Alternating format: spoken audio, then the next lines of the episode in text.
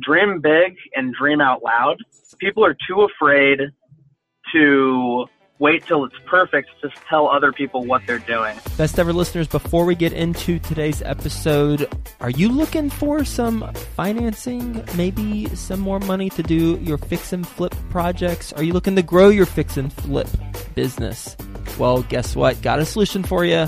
It's Fund That Flip. You know Fund That Flip. Matt Rodak, the founder of Fund That Flip, has been on the show multiple times. He's a friend of mine, and they love working with the best ever listeners. They provide short term fix and flip loans to experienced investors.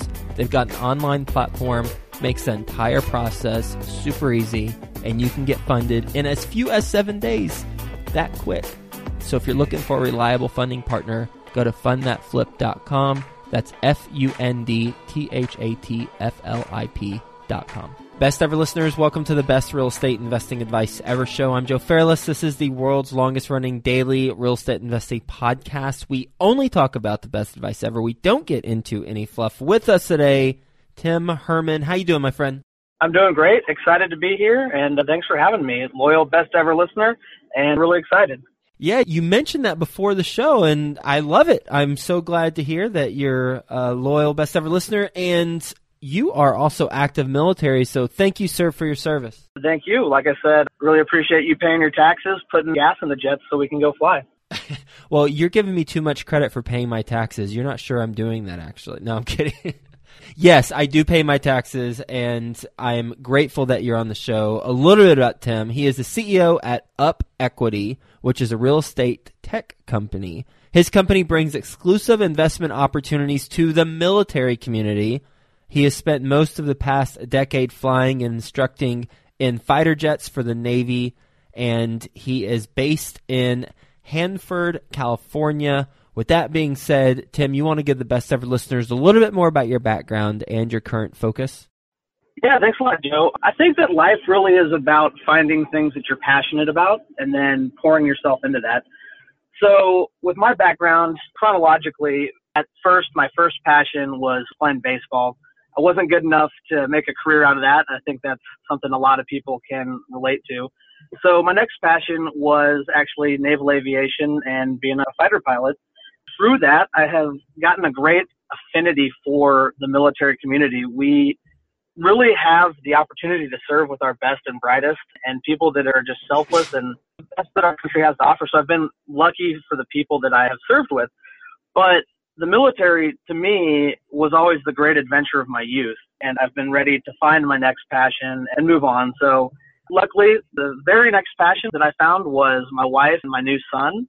My son's turning one next Friday, so excited about that. And by the way, Joe, I know that you just got married, so congratulations on that. Yeah, thank you. I appreciate it. No problem. But that brings us full circle to what is the next passion? What do I want to do as I get out of the, the military? I want to continue to serve the community that I've been a part of, but I want to find something that I have the time and the energy to, to devote to both my family and that. And so what that is for me is entrepreneurship and specifically real estate. I grew up in a family that invested across the spectrum, but real estate has really been something that speaks to me. I'm really attracted to the fact that you can get leverage on an appreciating asset and I'm really attracted to the fact that it's a tangible asset. I think that people don't give real estate enough credit as an altruistic and exciting way to make money and make a living. You forget about the fact that when you're building or buying or creating a house or an apartment building, you're literally putting a roof over somebody's head. You're really driving value to the economy and to your customers. And something that I'm passionate about and that I'm excited to be a part of with Up Equity, where are you at in the life cycle of the business? We are at the very beginning of the life cycle. And what our goal with Up Equity is, is to provide the wealth creation and wealth management tools that have to this point been exclusively available to high net worth individuals. On your podcast, you talk a lot or your guests talk a lot about being an accredited versus a non-accredited investor. And I personally think that the American dream belongs to all of us and that non-accredited investors should have access to the same types of opportunities as accredited investors. So I don't know how familiar you are with the Jobs Act or some of the, the recent legislative changes, but our end goal is to be able to provide the type of wealth management service that your high net worth individual could get exclusively. We want to provide that to your everyday investor, but specifically to that community that I talked about earlier, which is the military community, which we have an affinity for. Got it. You're basically putting together a crowdfunding platform. We basically are. We did have a recent pivot away from that with the end goal being the same, but for the first couple years, we're going to do traditional syndication in order to establish a track record and to establish ourselves in the space while our end goal is still going to be to come back and bring it to that military community. Oh, okay. So basically, you're doing syndicated deals. And what is your real estate background so far, just so we have some context? Sure. Personally, I have done a little bit of investing in single family homes with my wife, but that was one of the weak points that I had. And what I think I can drive the most value to your listeners on is talking about team building and networking. So you recently had a blog where you talked about your 15 lessons from, I think it was the seven yep. multifamily syndication deals. Is that correct? Yep. Lesson three, you talk about going further by playing to your strengths. Mm-hmm. And I think that that is what we have done really well at Up Equity. But the first part about playing to your strengths is knowing your weaknesses and knowing your strengths. So in the community that I was brought up in, which is fighter aviation, we debrief every single second of every single flight to a painful extent. We call each other out if you're one degree off of heading or altitude or whatever the case may be. But we call each other out, and what it does is it gives you a thick skin. So helps you have the self realization of what you're good at and what you're bad at and what you need to improve. Mm-hmm. So what I did was I built a team of like-minded individuals that have strengths where I have weaknesses. So we brought on a partner that has closed $50 million deals. We brought on advisors that have managed billions of dollars of assets from many different perspectives. And then we brought on advisors that have built companies. And when I say companies, I mean one of the largest airlines today. And we brought on people that have developed millions of square feet of real estate. So I looked to find people that could bring value where I have weaknesses. Mm-hmm. So it sounds like a lot of people before a deal has been done. So how are you approaching this? Another thing that you talk about a lot that I am a huge proponent of is aligning incentives.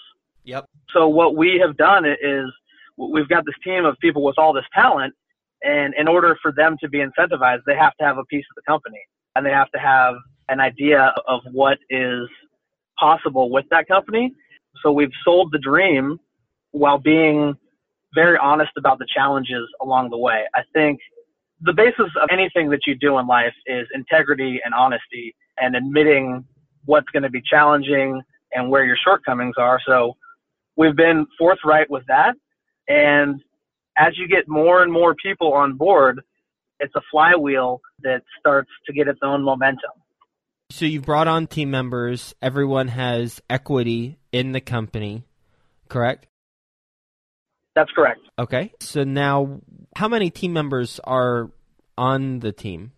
We have six team members, and I think that what has helped me attract the advisors, which I'm not counting as the team members, okay, is really how talented that team is. And I've been very blessed. I'm lucky that I went to the Naval Academy where I met really the greatest, most honest, hardworking, smart people. So some of these guys, Ivy League MBAs. Our tech guy is actually working for one of the largest car companies, heading up their autonomous car development. And as you get each additional talented person, it builds on itself and you can attract more and more talented people. Have I read what? Good to Great by Jim Collins. And don't worry, that's not my best ever book. I don't think so. It's a fantastic book that I would highly recommend to all of the best ever listeners.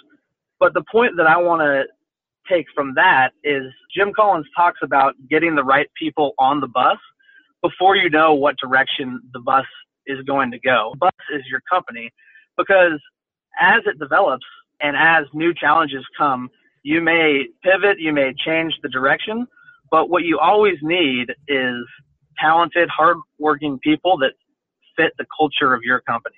Mm-hmm. How much money and time have you put into the company so far?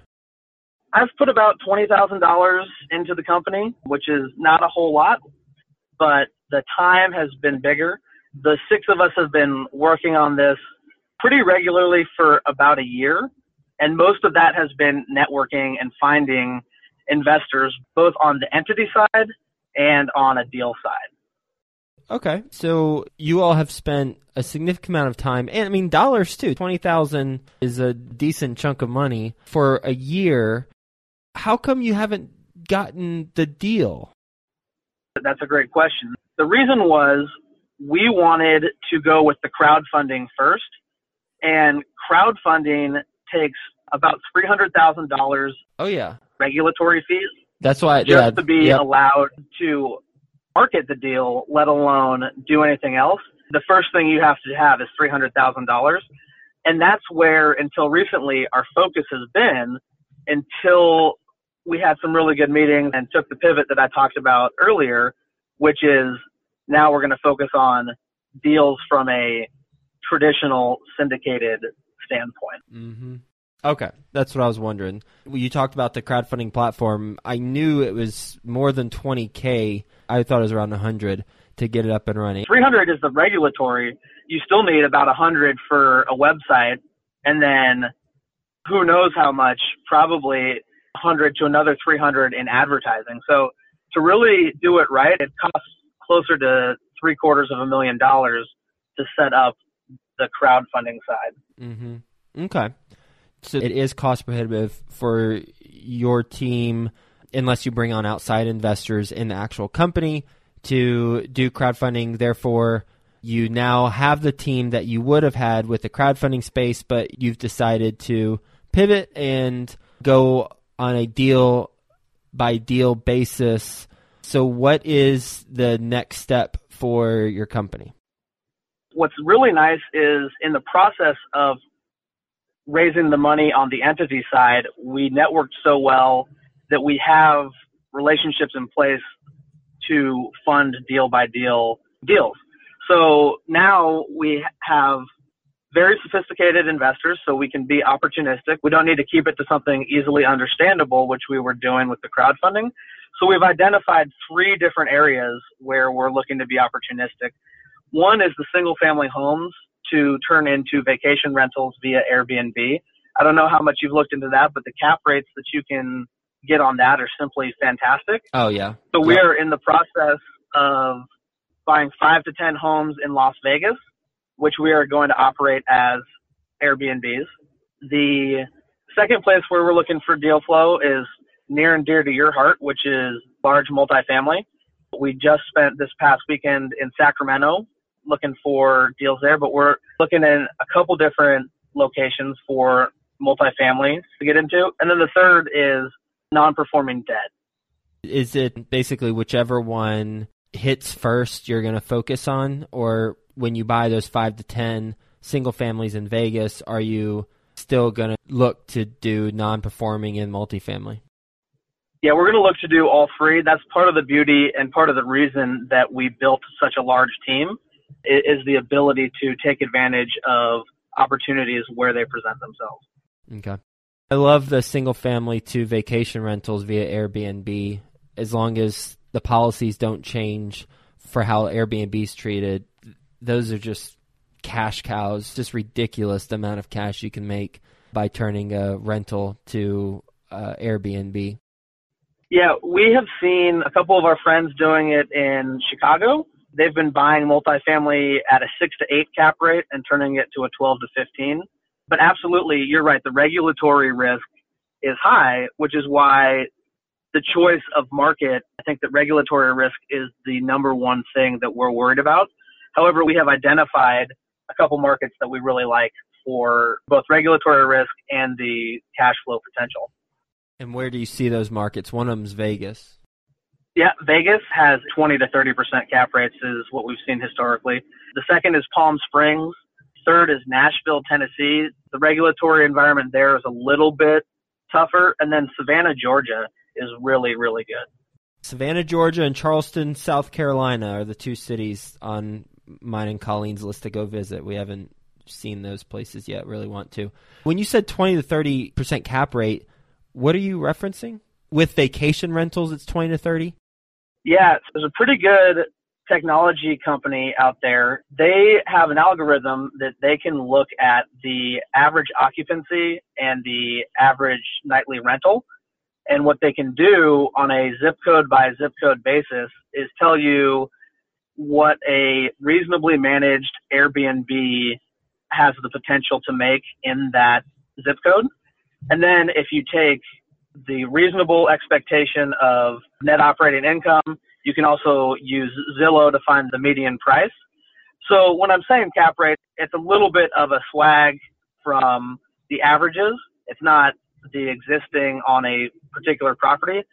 But part of the reason you need to do that is because this is such a new trend that existing data in place, stabilized assets is not available. Mm.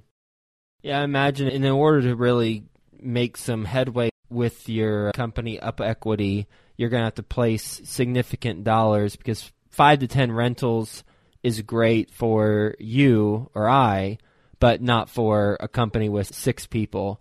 So that's probably where the large multifamily comes into play and buying a bunch of non performing notes, right?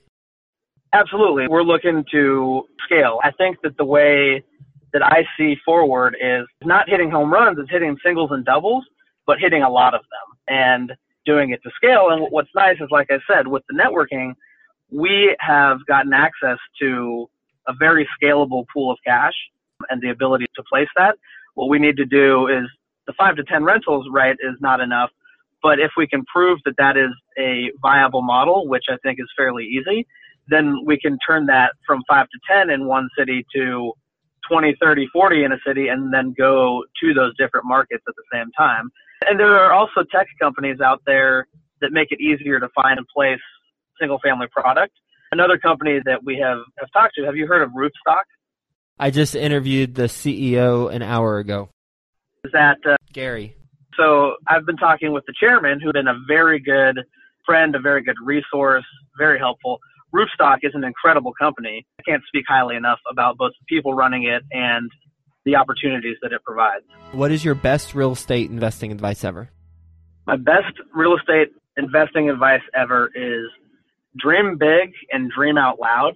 People are too afraid to wait till it's perfect to tell other people what they're doing. Another thing that we talk about a lot from the Naval Academy is Teddy Roosevelt and Man in the Arena. And it goes along with that is be the man in the arena, dream out loud, and you'll get people to help you and you'll get people to believe in what you're doing, and then you can all get on the bus in the same direction. What's the man in the arena story? Man in the arena, that's a long quote by Teddy Roosevelt. It's more about it's the person who is trying and struggling that counts. It's not the critic who counts. It is about living life and being out there going for it. And even if you fail, you know that you did your best and that you actually tried, which is much better than being the critic on the sideline, just talking about people who either succeed or fail. True that. I completely agree. You ready for the best ever lightning round? Can't wait. All right, let's do it. First, a quick word from our best ever partners. You want to get better at negotiating real estate? Well, how about do you want to get better at negotiating real estate for free? Even better, right? Well, go to fundthatflip.com forward slash best ever. Fund That Flip, today's sponsor, has partnered with best-selling author Jay Scott to provide you with a free chapter from Jay's new book on negotiating real estate. I've read the book, lots of good real-world case studies sprinkled in there too. I love it when they do that. Go to fundthatflip.com forward slash best ever to download your free copy of the chapter today. The Target Market Insights podcast is just that a show solely dedicated to help you learn about target markets through the people successfully shaping them. The show features professionals who work directly with the audience and market you want to connect with in real estate.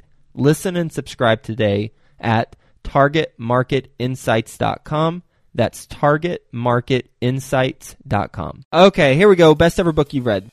Best ever book I've read, Never Eat Alone. Best ever deal you've done.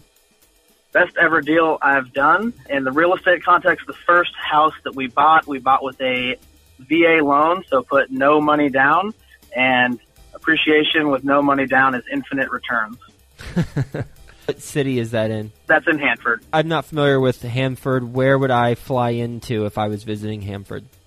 You'd fly into Fresno. We're about halfway between San Francisco and Los Angeles. What's a mistake you've made on a transaction? Uh, mistake that I've made on a real estate transaction is not doing it. At the last place I was stationed, I was told that we would only be there for nine months, so we decided to rent. As the case often is with the Navy, plans change. We were there for two years. San Diego was above $2,000 a month, so we washed $50,000 down the drain. And by the way, it was 2011 in San Diego. We would have made hundreds of thousands of dollars in equity. What's the best ever way you like to give back? Mentorship. I like to mentor people, but I think that one thing that is important to remember is unsolicited advice is never good advice, even if you're telling people the right information.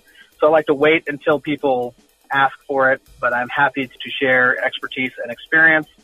In addition to everything we're doing with Up Equity, I think the end goal is to be giving back to our community. And how can the fellow best ever listeners get in touch with you? The best way to get in touch with me is to email me. That's tim at upequity.com. Well, Tim, thanks for being on the show. Thanks for talking about your progression with Up Equity or the company's progression. I mean, it costs 750000 or so to really have everything you need in order to launch a crowdfunding platform. 300000 just in regulatory fees alone, not to mention the other costs. So seven, seven fifty or so. So then you all identified that you have the team built, and now you're pivoting to focus on syndications and you have the investors based on the foundation you've built so far. You've got six team members on the team, and now you're focused on single family homes, converting them to vacation rentals, it Airbnb, then large multifamily and non performing notes, then sharing the markets where you're seeing the Airbnbs really have some leeway with the regulatory process. So thanks for being on the show. Hope you have a best ever day, Tim. Thanks for listening as well, and we'll talk to you soon. Yeah, thanks for your time. The Target Market Insights podcast is just that a show solely dedicated to help you learn about target markets through the people successfully shaping them. The show features professionals who work directly with the audience and market you want to connect with in real estate. Listen and subscribe today at targetmarketinsights.com. That's targetmarketinsights.com.